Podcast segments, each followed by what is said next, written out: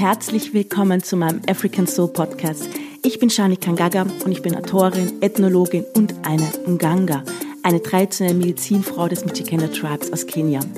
Ich freue mich heute ganz besonders, dir die zweite Episode meines Podcasts vorzustellen. Heute geht es um Initiationsriten der Medizinleute innerhalb der traditionellen afrikanischen Heilkunst. Natürlich werde ich dir auch ein wenig über meine Initiation erzählen. Also ein ganz spannendes Thema heute. Bleib dran.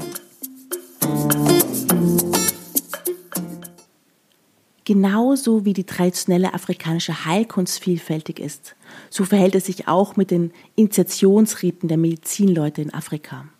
Jede Ethnie, jeder Stamm, jede Region hat ihre eigene Initiationsriten. Und es würde wirklich den Rahmen sprengen, wenn man auf alle eingehen würde. Aber was Initiationsriten der Medizinleute in Afrika gemeinsam haben, darüber möchte ich heute sprechen. Initiation bedeutet, dass man von einem Zustand des Nichtwissens in einen Zustand des Wissens kommt. Und begleitet werden Initiationen mit Ritualen, die den Eintritt in eine neue Lebensphase markieren. In indigenen Kulturen zum Beispiel spielen Initiationsriten eine sehr wichtige Rolle. Der Übergang vom Kindesalter zum Erwachsenenalter zum Beispiel wird durch Initiationsriten begleitet. Die Riten kennzeichnen Übergänge oder oder Lebenskrisen, die bewältigt werden müssen und sind ganz besondere Ereignisse. Im Grunde genommen erlebt jeder Mensch bestimmte Initiationen. Die Geburt ist eine natürliche Initiation eines jeden Menschen in dieser Welt. Ein Übergang vom Mutterleib und verbunden mit der Nabelschnur hin zur Trennung der Nabelschnur und zum ersten Atemzug. Und jedes Jahr dann wird dieses besondere Ereignis, der Geburtstag, gefeiert. Und ja, eine Initiation ist auch eine, eine Feier. Lebenskrisen können wahrliche Initiationen sein für Menschen. Initiationen stärken einen, da man die manchmal schwierigen Übergänge gemeistert hat. Übergänge, die manchmal ganz schön gefährlich sein können. Und Rituale können hierbei helfen, um die Energien in bestimmte Richtungen zu bringen, die einen unterstützen. Und in Initiationen durchläuft man verschiedene Phasen, die ich gerne näher beschreiben möchte. Denn Medizinleute in Afrika durchlaufen bestimmte Phasen in einer Initiation, um schließlich als Medizinperson in der Gemeinschaft auch angesehen zu werden. Und zu, zunächst einmal sind sie auch nur Schüler und müssen viel lernen. Und grundsätzlich kann man grob von drei Phasen einer Initiation sprechen. In der ersten Phase werden die Schüler von der profanen, also der alltäglichen Welt getrennt. Die zweite Phase ist eine Zwischenphase des Durchgangs. Das ist ein Stadium, in der die Schüler unterrichtet und, ja, und unterwiesen werden. Äh, sie werden sozusagen vorbereitet auf ihren neuen Status. Es ist eine Übergangszeit, in der sich die angehenden äh, Schüler in einer sehr ja, sakralen Welt befinden. Das heißt, in einer Welt, in der auch ganz eigene Regeln gelten und in der die Schüler viele Zeremonien und Rituale durchlaufen und sich mit der Ahnenwelt verbinden. In der dritten Phase werden Eingliederungsriten in die neue profane Welt durchgeführt, also in die alltägliche Welt, in der nun die, ja, in der nun die Initiierten äh, verwandelt zurückkehren und hierbei einen neuen Status innehaben mit neuen Rechten und Pflichten. So, das sind grob mal die, die drei Phasen einer, einer Initiation. Und bei der Initiation einer Medizinperson geht es nicht darum, einfach Rituale durchzuführen oder die dann irgendeine Phase symbolisieren. Nein, es geht natürlich viel, viel tiefer. Eine Initiation beginnt für eine Medizinperson immer mit einem Ruf. Die Reise einer Medizinperson beginnt mit dem Ruf der Ahnen und die Medizinperson akzeptiert diesen Ruf. Sei es, dass sie krank wird oder dass sie starke wiederkehrende Träume hat oder Visionen hat von einem bestimmten Ahnengeist oder einem Tiergeist oder Pflanzengeist. Und dieser Ruf kann sich, ja, kann sich ganz unterschiedlich ausdrücken, wie gesagt. Also wenn eine Medizinperson äh, werden soll, ähm, dann ist es ein unglaublich starker Ruf, dem, dem man nicht ausweichen kann. Also glaube mir, du kannst ihn nicht überhören, du musst ihm folgen. Und es folgt in einem Prozess, in dem man sich noch tiefer mit den Ahnen und mit der Seele verbindet. Träume spielen eine große Rolle, besonders in der, in der, während, der, während der Initiationszeit. Und ähm, Träume sind unglaublich wichtig, denn die Spirits kommunizieren mit uns über Träume. Man taucht ein in die Traumzeit und unsere Träume sind ein, ein Schlüssel in die Spiritwelt. Du bekommst Informationen und Visionen von an, mit welchen Spirits du am, am meisten und besten zusammenarbeiten kannst. Also Träume können, können sozusagen die Basis sein für diesen Medizinweg. Und während der, während der Institution muss die Medizinperson enthaltsam leben und darf nur bestimmte Nahrungsmittel essen. Und sie wäscht und reinigt sich innerlich sowie äußerlich. Und manchmal bekommt man auch bestimmte Pflanzen zum Beispiel, die diesen Prozess der Reinigung unterstützen. Und dies ist alles notwendig, um ganz klar zu werden und, und ähm, um ganz klar seine Medizin zu spüren und zu leben und zu nutzen. Man erhält seine Medizin und seine Geschenke von der Spiritwelt. Und zu mir kamen damals die Schlangen und die Kabunda-Medizin und ich lernte meine Spirits gut zu hören und zu sehen und mit ihnen zusammenzuarbeiten. Und die, die angehenden Medizinpersonen, also die Schüler, lernen während der Initiation, sich mit ihrer Lebensenergie, ihrer Essenz zu verbinden.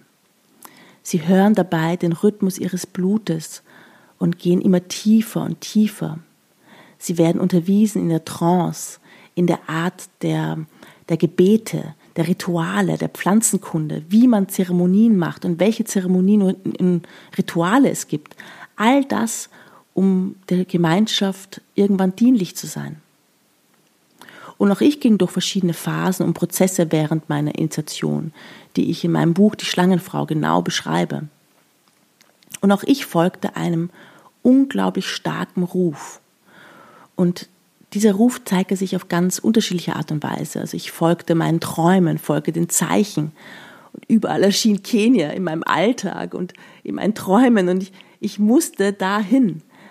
Also die Ahnengeister ließen mich nicht in Ruhe, während Nacht nicht und auch nicht am Tag. Und manchmal fiel ich einfach so in Trance und hatte Visionen, sah Geister. Und es war nicht nur ja nicht nur eine aufregende Zeit, sondern es war auch eine, es war auch sehr unangenehm, denn da man darüber in, in Europa mit kaum jemandem sprechen konnte, ohne als verrückt abgestempelt zu werden. Ich war also vollkommen auf mich alleine gestellt und beschritt ganz allein einen Weg, bei dem ich nicht wusste, wohin er mich führt. Und als ich dann in Kenia war, wurde ich zudem schwer krank und bekam Malaria und Cholera zur gleichen Zeit. Aber meine Lehrerin, Mama Fatuma, ähm, eine hoch angesehene Medizinfrau des Michikenda Tribes, erwartete mich bereits. Und endlich ergab alles einen Sinn. Und Mama Fatuma hatte schon Monate von, von mir geträumt und wusste, dass ich kommen würde. Sie wusste alles über mich, über meine körperlichen Beschwerden, über meine Wünsche. Sie kannte mich einfach in- und auswendig und sie wusste dies alles wiederum von ihren Ahnen und Träumen. Und in der allerersten Zeremonie meiner Initiationszeit mit Mama Fatuma wurden meine Ahnen gerufen. Denn als erstes mussten meine Ahnen Mama Fatuma als meine Lehrerin akzeptieren. Und ähm, ja, dann wurden alle möglichen Medizinfrauen und Männer äh, zusammengerufen und äh, es wurde eine Zeremonie abgehalten für mich. Und ich kannte damals niemanden außer Mama Fatuma und ihren Ehemann. Alles war neu und fremd und ich wusste nicht, was ich machen musste oder tun sollte. Vor allem war ich auch sehr schüchtern und, und war sehr aufgeregt bei dieser ersten Zeremonie. Und ich wusste nicht, was, was jetzt von mir erwartet wird. Ich wurde in bestimmte Tücher gekleidet und wurde zu einem Zeremonialort gebracht. Und die Medizinleute hielten ihre Rasseln in den Händen und fingen an, sie im Rhythmus zu schlagen. Und eine einzelne Medizinfrau stimmte einen langsamen Gesang ein und die anderen folgten ihr im Chor. Die Ahnen wurden so gerufen und eingeladen. Und Mama Fatuma bedeckte meinen Kopf mit einem Tuch, so dass ich, nichts mehr sehen und, und mich ganz auf mich konzentrieren konnte. Und noch immer wusste ich nicht, was ich tun sollte. Ich hörte einfach den Rasseln und den Gesängen zu. Und Mama Fatuma stellte eine Schale mit, äh, mit Weihrauch unter mein Tuch und der starke, wohlriechende Duft drang in meine Nase. Ich spürte langsam dieses Pulsieren in meinem Körper. Mir wurde heiß, mir wurde immer heißer. Meine Atmung veränderte sich. Ich, ich, ah, ich nahm tiefe Atemzüge, hörte das Rauschen meines Blutes in den Ohren. Und die Welt verschob sich langsam. Und überall sah ich Lichtpunkte aufblitzen. Mein Körper fing an, unkontrolliert zu zucken. Ich ließ mich immer mehr und mehr fallen. Ich wusste, dass mir nichts passieren konnte, dass ich genau am richtigen Ort zur richtigen Zeit war. Mein Fokus richtete sich auf einen einzigen Punkt, in dem alles gleichzeitig geschah. Die Gesänge, die Rasseln, der starke Duft des Weihrauchs, die Hitze, das Rauschen des Blutes, das tiefe, schwere Atmen, dann dieses Rufen nach den Ahnen. Und dann ging es immer weiter tiefer. Und dann war die Verbindung da. Und ich fiel in Trance und die Ahnen kamen. Ja, so war das damals. Und ich erlebte oder erlebe noch ja, viele Trance-Zustände. Und Trance ist ein, ein Loslösen der Alltagsrealität und ein Eintauch in die Welt des Geistes. Es kann eine absolute Entzückung des Geistes sein, aber auch ein tiefer, entspannter Zustand der Konzentration. Man denkt nicht mehr, man ist einfach. Und während der Initiationszeit lernt die Medizinperson ihre Trance gut zu kontrollieren und zuzulassen, dass die höchsten und weisesten Ahnen ihren Körper nutzen, um zu wirken, zu sprechen, zu segnen und zu heilen. Und dann kommt der Tag, an an dem die Lehrer lächeln und sagen, ich kann dir nichts mehr beibringen. Du hast alles, was du brauchst, um weiterzugehen. Und dann wird eine große Zeremonie im Dorf gefeiert und man muss sein Wissen und seine Medizin vor der Gemeinschaft beweisen und zeigen. Es ist ein Sichtbarwerden.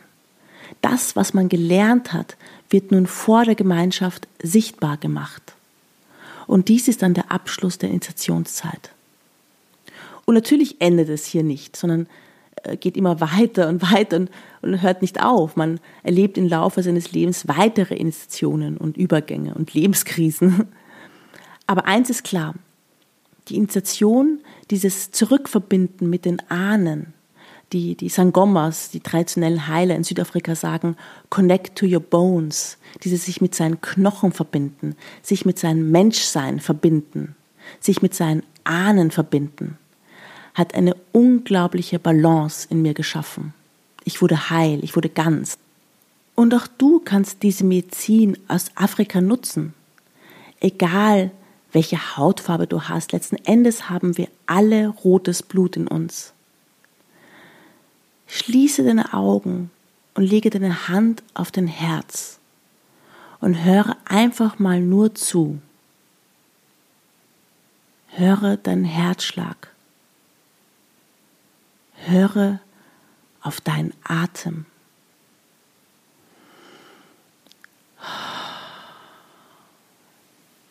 Und mache diese Übung täglich zwei bis drei Minuten lang.